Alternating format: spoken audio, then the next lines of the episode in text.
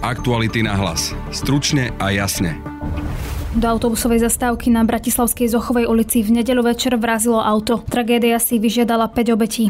Minister vnútra Roman Mikulec a policajný prezident Štefan Hamran hovoria o zvýšení trestov za alkohol za volantom. Vyzerá to tak, že naši spoluobčania, niektorí samozrejme nechcem generalizovať, sú nepoučiteľní a policia určite bude volať o sprístení trestov za presne takéto priestupky. V podstate sa už bavíme o trestnom čine.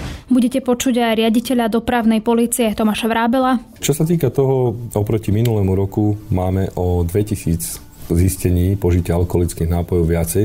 A aj súdneho znalca, ktorý sa roky venuje skúmaniu účinkov alkoholu na ľudský organizmus. Musíme vysvetľovať toto nebezpečenstvo a musíme nejakým spôsobom prelomiť tie zaužívané trendy, že alkohol je prirodzená súčasť nášho života, lebo je, je tomu tak, proste alkohol nás prevádza od narodenia až po smrť, pri každej udalosti sa ten alkohol požíva. Za posledné dni sa podarilo Ukrajine získať ďalšie strategické mesto. Podarí sa Rusku zmeniť priebeh vojny vďaka mobilizácii. V druhej téme podcastu budete počuť vojenského analytika Vladimíra Bednára. Čo sa týka kvality síl, ktoré sa vlastne dostanú na boisko po mobilizácii, bude stále nižšia a nižšia. De facto neovplyvní priebeh vojnového konfliktu, pretože takéto síly sa iba stanú ľahkým terčom vlastne pre ukrajinské ozbrojené síly, ktoré sú stále kvalitnejšie. Práve počúvate podcast Aktuality na hlas a moje meno je Denisa Hopková. Kedy sme sa prestali hýbať? Prečo sme sa podriadili technológiám, ktoré nás pripútali na mieste? Vyber si technológiu, s ktorou budeš v pohybe. Nová Kia Xeed a Xeed Plug-in Hybrid. Kia. Movement that inspires. Aktuality na hlas. Stručne a jasne. Včera o 22.24 došlo k tragickej dopravnej nehode tu na ulici Zochovej, kde momentálne stojíme. Bohužiaľ s tragickým koncom, ktorý neviem, či má podobnú obdobu no, z histórii Slovenskej republiky. Na autobusovej zastávke nám vodič e, osobného motorového vozidla značky Škoda Super zrazil niekoľko osôb a bohužiaľ 4 osoby podľahli svojim zraneniam priamo na mieste. Počet obetí tragédie v Bratislave vzrástol na 5. Podľa policajného prezidenta Štefana Hamrana mal byť vodič pod vplyvom alkoholu. Polícia bude presadzovať vyššie tresty. Vyzerá to tak, že naši spoluobčania, niektorí samozrejme nechcem generalizovať, sú nepoučiteľní a polícia určite bude volať o sprístení trestov za presne takéto priestupky. V podstate sa už bavíme o trestnom čine. Páchateľ tohto skutku bol zadržaný priamo na mieste aj jeho spolujazdec, ktorý bol prevezený do nemocnice s ľahkými zraneniami, už bol prepustený. Voči tejto osobe bude vedené trestné stíhanie, o tom nie je pochyb a obidvaja boli pod vplyvom alkoholu. U vodiča sme namerali 1,6 promile, ak sa nemýlim, a u spolujazdca 1 promile. To sú stavy vylúčujúce spôsobilosť. Ak si niekto v takom stave sadne za volant, a jazdí vozidlom v rýchlosti, ktorú predpokladáme, že bola výrazne vyššia, ako je povolená na tomto úseku, tak sa nie tomu čudovať, že môže stratiť kontrolu nad svojim vozidlom a dopadne to takto tragicky. Chcel by som dodať, že vodič sa dokonca správal agresívne po tomto skutku, takže je pre nás zarážajúce, že je schopný sa dopustiť niečo takého, ako sa dopustil a potom ešte agresívne vystupuje smerom k policajtom alebo zdravotníckému personálu, ktorý sa snaží na mieste ratovať všetkých tých, ktorým on spôsobil tie zranenia. Vyššie tresty žiada aj minister vnútra Roman Mikulec. Je to hrozné, boli to študenti, niektorí dokonca bohužiaľ prvý deň mali nastúpiť dnes na, na vysokú školu. Ja samozrejme budem hovoriť aj s pánom prezidentom, aj, aj s ľuďmi, ktorí dopravnú policiu majú na starosti. My robíme veľmi veľa preventívnych akcií, to viem. Zjavne sa ukazuje, že to asi pre Slovákov a Slovenky nestačí takže ak bude taká iniciatíva, ja určite to podporím a aj či navýšenie trestov, alebo, alebo vyššie tresty, alebo postihy, čokoľvek. Čo ukazujú policajné štatistiky o počte opitých vodičov na cestách? Podľa riaditeľa dopravnej policie Tomáša Vrábela takýto počet stúpol. Uviedol to ešte v lete v relácii na rovinu, ktorú moderuje Peter Hanák. Keď som sa naposledy venoval tejto téme a mal som nejaké policajné štatistiky, tak mi z nich vyplynulo, že policia chytí denne 12 ľudí, ktorí sú ťažko opití a šoférujú, teda majú viac ako 1 promile alkoholu, e, to je vlastne trestný čin, preto je to v štatistikách e, trestnej činnosti. Platí to stále? Stále máme takéto vysoké číslo, že 12 ľudí denne len z tých, ktorých chytia policajti, ktorí nafúkajú viac ako jedno promile. Nie mi známe, z akých údajov ste vychádzali a zrejme Sú to policajné štatistiky za rok ano. 2018. Predpokladám, že tieto údaje boli spriemerované, keď hovoríme, že vychádza to na každý deň 12 e, zistení požitia alkoholu vodičov motorových vozidiel. E, čo sa týka toho, máme oproti Oproti minulému roku máme o 2000 e, zistení požitia alkoholických nápojov viacej, tak ako sme mali roku 2021 za rovnaké obdobie a hovoríme o období z prvých 7 mesiacov, čiže od 1. od januára do konca júla. Toto trošku nadvezuje na tú predchádzajúcu tému, čo sa týka zvýšenej nehodovosti a zvýšeného počtu usmrtených e, účastníkov cestnej premávky. Mali sme dopravnú akciu Budík, tá trvala v čase od 5. ráno do 8. trojdinnová akcia od pondelku do piatku a tých alkohol bolo nespočetné množstvo zistené, nespočetné množstvo, myslím, hovoríme to bol taký o nejakom... zostatkový alkohol, ktorý vlastne človek má ráno. Asi to, to bolo ďalšie prekvapenie. Prvé prekvapenie bolo to, že napriek tomu, že to je medializované a v podstate ľudia jazdili na dopravných prostriedkoch ráno do práce, lebo tá akcia bola zameraná hlavne na vodičov pri preprave do zamestnania v tých skorých ranných hodinách, tak e, presne to, čo ste povedali, ďalším prekvapením našim bolo to, že nejednalo sa vždy len o zostatkový alkohol. Veľmi veľké percento, nebudem teraz hovoriť úplne presné čísla, myslím, že za týždeň tam bolo asi 120 e, zistení alkoholov v rámci Slovenskej republiky tak e, tu treba povedať, že veľmi veľké percento, veľmi veľké zastúpenie v tom alkohol nad 1 promile, čiže trestný čin ohrozenia pod vplyvom návykovej látky, z čoho sme sami ostali prekvapení, že v takých skorých ranných hodinách má ešte niekto alkohol nad 1 promile. Čo sa s tým vôbec e, dá robiť? Lebo toto sa zdá byť dlhodobý problém. Už celé roky diskutujeme o tom, že tých ľudí je naozaj veľa opitých na cestách. Veľa ich aj policia odhalí. Dokonca bola prijatá zmena zákona e, v tom zmysle, že sa to práve stalo trestným činom a tí ľudia mm. končia v celách, e, dostanú podmienku, zákaz šoferovania. Napriek tomu to neklesá? Napriek tomu, tak ako som už povedal, hovorím, máme náraz, o, keď, si, keď si zoberieme, máme 10 620 podľa čísel, ktoré tu mám uvedené. Za rok? Nie, za prvých 7 mesiacov tohto roku, čo je o 2000, zhruba o 2200 mm-hmm. viacej ako za rovnaké obdobie roku 2021. Na tomto je možné sledovať, a hovorím aj napriek tomu, že to bolo medializované už predtým, ako tá dopravná akcia bola realizovaná, tak na tomto vidieť tú nezodpovednosť niektorých vodičov a tú v podstate potom prenesenú do arogancie a ľahkovážnosti voči ostatným účastníkom cestnej premávky. Naša filozofia je preto aj na tom postavená. E, nejde len o represívne opatrenia, samozrejme voči takýmto, voči takýmto vodičom áno, ale naša filozofia je na tom postavená, že na tých cestách budeme v čo, najväčšom, čo najväčšej miere a čo najviac e, v podstate sledovať tú cestnú premávku a zasahovať do nej, keď si to situácia bude vyžadovať.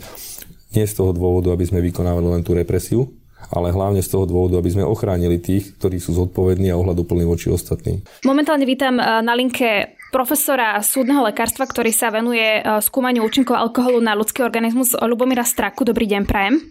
Dobrý deň. Podľa tých štatistik to vyzerá, že tieto prípady stúpajú a že teda ľudia si sadnú za volant s alkoholom. Prečo to tak podľa vás je, alebo čím si to vysvetľujete, že tie štatistiky ukazujú, že počty prípadov stúpajú? Ja osobne si eh, myslím, že tie počty prípadov, možno máme rozdielne informácie, podľa mňa nestúpajú a je to tak e, vďaka prevencii, ktorú robí policia Slovenska a táto prevencia patrí medzi najúspešnejšie na svete. A tá prevencia je e, najmä v tom, že napríklad v minulosti, pokiaľ sme mali jediné vyšetrenie na prítomnosť alkoholu v krvi, ktorý, ktorým bolo vyšetrenie krvi, tak vtedy bolo také typické, hovorilo sa, že až každá 700 jazda opitého vodiča e, e, je podtrestaná. Čiže e, vodič ide 699 krát opitý bez toho, aby ho niekto chytil, aby ho zastavila policia, skontrolovala a až na 700 raz mu vykonajú odber vzorky krvi. Táto situácia sa pred mnohými rokmi na Slovensku zmenila, keď naša policia začala vo veľkom používať dýchové analyzátory, ktorých výhoda je, že neanalizujú krv, ale analizujú alkohol vo vydychovanom vzduchu. A momentálne na Slovensku ideme takým smerom už dlhodobo, že máme kvalitné dýchové analizátory, ktoré má takmer každá hliadka polície a je dokonca príkaz, že každá hliadka počas akejkoľvek kontroly vodiča musí u neho vykonať dýchovú analýzu na prítomnosť alkoholu v krvi.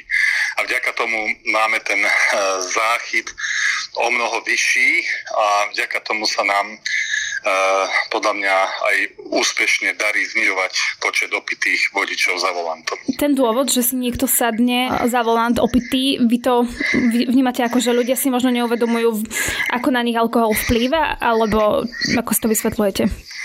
Je to práve tým účinkom alkoholu. Alkohol taká eh, špecifická psychoaktívna látka, ktorá ktorá má, ktorá má taký dvojatý, dvojaký efekt na organizmus, hej, v takých tých nižších, nižších, relatívne nižších dávkach, zhruba do tých takmer dvoch promile, je to aj tento prípad tohto vodiča.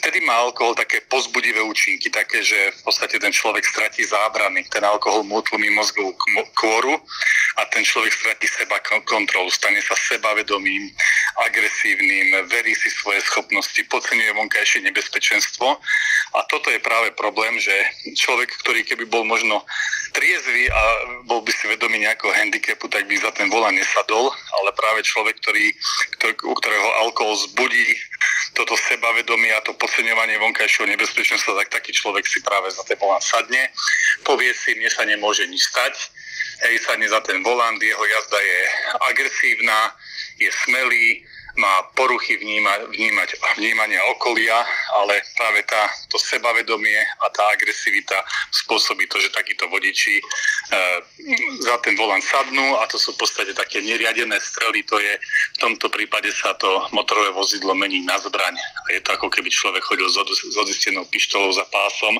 vtedy len otázka času, kedy tento vodič spôsobí nejakú dopravnú nehodu už s rôznymi následkami. Podľa vás teda, čo sa týka tých trestov, je to podľa vás dostatočné?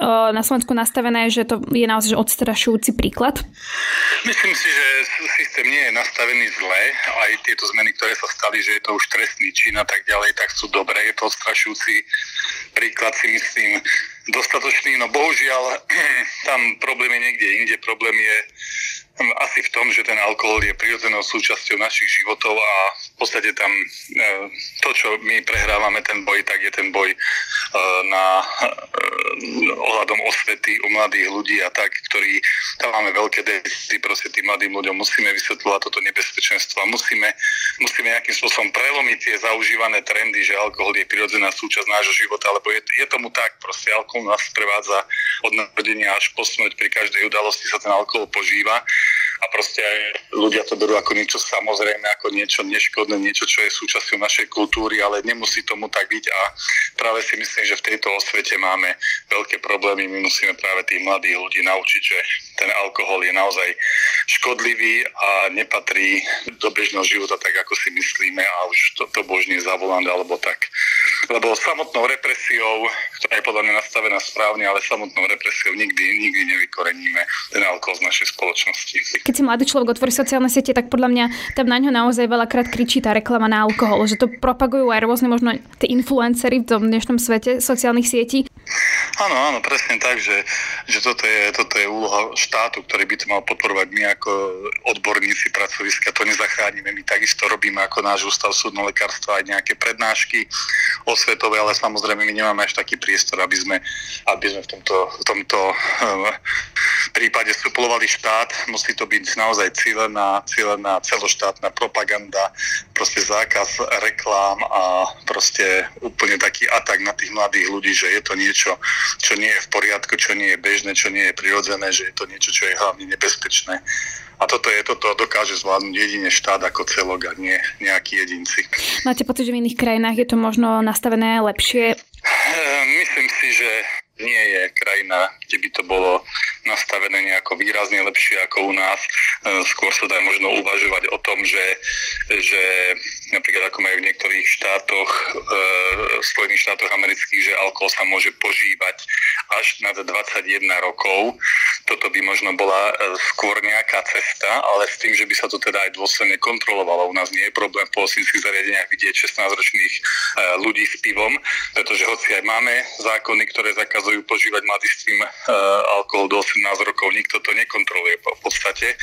A e, v tomto vidím problém, pretože čím mladší človek príde do kontaktu s alkoholom, tým je väčšie riziko jednak vzniku závislosti a jednak vzniku takýchto efektov, akých sme bohužiaľ dneska svetkom. Hej, že, že jazda pod vplyvom vplyvom alkoholu výrazným. Čiže skôr si myslím, že niečo takéto bolo naozaj e, účinné, že by v podstate štát naozaj dôsledne kontroloval to, aby naozaj tí mladiství ten alkohol nepožívali a kľudne by sa tá hranica mohla posunúť na 21 rokov. A to si myslím, že by malo podstatne e, vyšší efekt ako nejaké také silné represie a e, odoberania aut a podobné veci. Mm-hmm. Ďakujem pekne. Toľko teda súdny ználec Lubomír Straka. Ďakujem a ja veľmi pekne pozdravujem do Bratislavy. Aktuality na hlas. Stručne a jasne. Ruský prezident Vladimír Putin vyhlásil minulý týždeň anexiu štyroch oblastí – Donetskej, Luhanskej, Záporožskej a Chersonskej. Ukrajine sa naopak podarilo dobiť ďalšie strategické mesto. O situácii na Ukrajine sa budeme rozprávať s vojenským analytikom Vladimírom Bednárom. Dobrý deň. Dobrý deň, prajem. Čo znamená pre Rusko, Ukrajinu, ale aj celý Západ fakt, že Vladimír Putin vyhlásil anexiu spomínaným štyrom oblastiach, hovoríme o 15% ukrajinského územia? Toto treba chápať ako doplnkový jav vlastne akcií, ktoré Vladimír Putin začal vyhlásením mobilizácie. Cieľom vyhlásenia mobilizácie bolo mm, získať chýbajúce síly pre vojnu na Ukrajine. Ruská strana mala stále väčšie a väčšie problémy s doplňovaním síl a najprv sme boli svedkami toho, že ruská strana výrazne zvyšila finančnú motiváciu pre dobrovoľníkov. Neskôr sme boli svedkami až takých zúfalých pokusov, ako bolo vlastne mobilizovanie väzňov. Ani všetky tieto aktivity v podstate neviedli k tomu, že ruská strana mala dostatok síl, preto sa Vladimír Putin rozhodol pre mobilizáciu. Tá mobilizácia sa ale stretla s odporom obyvateľstva. Ukázalo sa, že, že ruské obyvateľstvo nejaví potrebné na nadšenie na to, aby zmieral vo vojne, ktorej, ktorej nerozumie, respektíve nie sú dostatočne motivovaní, aby, aby sa zapojili do tejto vojny. A preto sa Vladimír Putin takýmto de facto zúfalým krokom snaží mobilizovať verejnosť, aby, aby e, neodmietala mobilizáciu. Toto je ten vnútropolitický rozmer v Rusku, ten, ten zahranično-politický rozmer de facto o všetky krajiny, ktoré e, v minulosti odmietli anexiu Krymu je logické, že odmietnú aj anexiu týchto území. No a potom je tu vojenský rozmer a, a na samotný priebeh vojnového konfliktu to de facto nemá žiaden vplyv, pretože bez ohľadu na to, že či Rusko anektuje toto územie alebo neanektuje, tak stále Ukrajina ho považuje za svoje územie a, a, je logické, že ho, sa ho pokusí oslobodiť. Ako sa teda prejaví spomínaná mobilizácia na samotnom boisku, keď vidíme takú neochotu ruských občanov ísť do tejto vojny? Je najpravdepodobnejší scenár, ako sa mobilizácia prejaví, je to, že na ukrajinské boisko budú prichádzať nové síly, ktoré, ktoré budú nahrádzať vlastne straty. V podstate ako keby nedôjde k nejakej takej zmene, pretože tam si musíme uvedomiť nasledujúci fakt, že ruská strana nedokáže nejakým zásadným spôsobom navýšiť ten počet e, síl, pretože nemá dostatočné e, materiálne zabezpečenie na to, aby ho nahrádzala. Najjednoduchšie to dokumentujeme na niekoľkých takýchto faktoch Prvým takýmto faktom je, že všetci si pamätáme veľké logistické problémy hneď na začiatku vojny. Ak, ak Rusko nedokáže zasobovať 150 tisíc vojakov, no tak väčší počet vojakov logicky zasobovať e, dokáže ešte menej. Zároveň si môžeme spomenúť na to, ako, ako prvé dni utočili ruskí vysadkári na, na letisko v Gostomeli, boli vybavení vlastne najmodernejším ruským vybavením a, a môžeme si to porovnať s tým, aké sily prichádzajú v tejto chvíli na boisko. Napríklad v Donetskej oblasti sú to jednotky, ktoré sú vybavené vlastne technikou zo 60. rokov. A zároveň uh, spravodajské služby už upozornili na to, že niektorý materiál de facto Ruská federácia ani, ani nemá k dispozícii.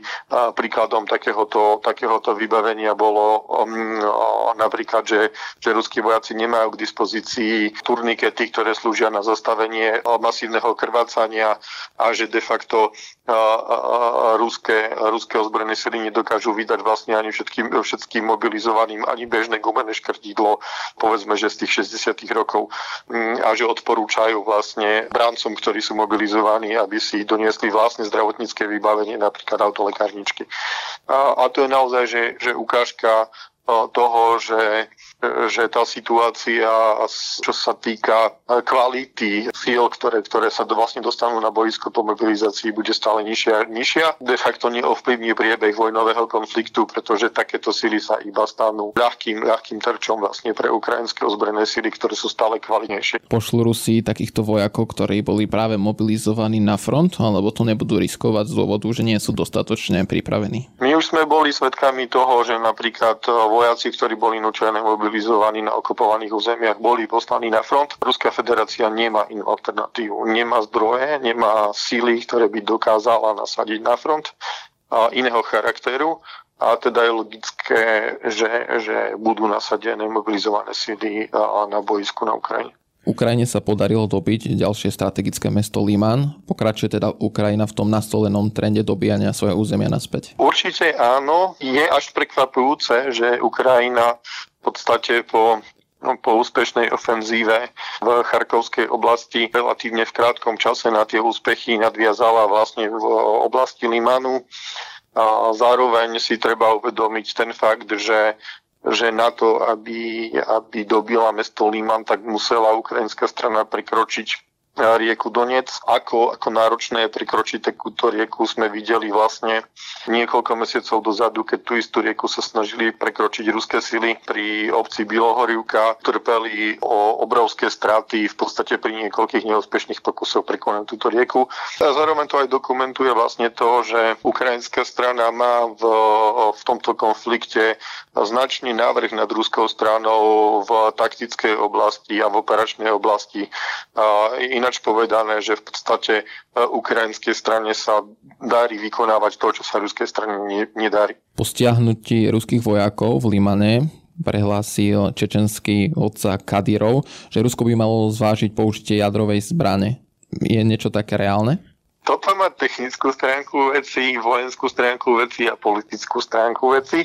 A potom aj o osobnostnú stránku tých, ktorí rozhodujú o, o použití takéhoto. A teraz e, tu treba povedať, že, že zbranie hromadného ničenia nie sú vojenský prostriedok, sú politický prostriedok. A začneme teda tou technickou stránkou veci. E, Ruská federácia je jadrová veľmoc. Do vzdialenosti 200 km od ukrajinských hraníc v tejto chvíli sú k dispozícii dva centrálne sklady jadrových e, hlavíc každý ten sklad dokáže pojať približne 600 tých kusov a ruská strana má relatívne veľký počet taktických jadrových hlavíc. Odhaduje sa, že ten počet je okolo 2000 kusov. Znamená, že Rusko to dokáže vykonať. Potom je tu ten, ten vojenský aspekt.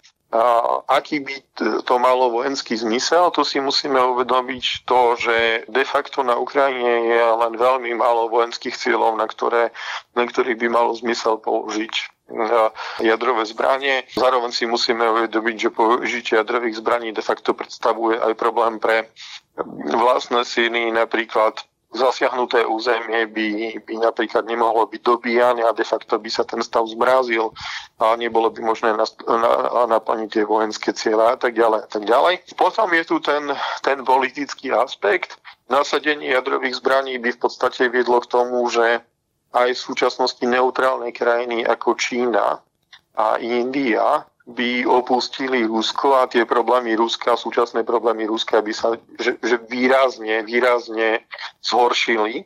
No a, a posledným aspektom je práve ten ľudský, ktorý sme už spomínali. A, a ten si ja nejakým spôsobom nedokážem, nedokážem objektívne posúdiť. Môj subjektívny názor ale je, že že ak by mal napríklad Vladimír Putin človek, ktorý a, tak striktne trvá napríklad na karanténe pri styku s niekým, ktorý si vyžaduje, aby sedeli od neho vo vzdialenosti niekoľkých metrov jeho vlastní ľudia, tak asi sa bojí o vlastný život a, a prípadná jadrová eskalácia by bola ohrozením aj jeho, jeho vlastného života a, tým pádom nemyslím si, že, že a, je tu nejaký priestor na, a, na to, aby sme špekulovali nad skutočným nasadením jadrových zbraní na Ukrajine. Takže takýto scenár momentálne neočakávate?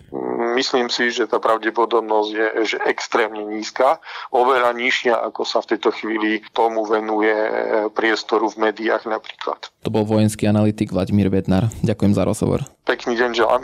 Na dnešnom podcaste spolupracovali Petr Hanák, Matej Ohrablo a Adam Oleš. Od mikrofónu sa lúči a pekný zvyšok dňa želá Denisa Hopková. Aktuality na hlas. Stručne a jasne.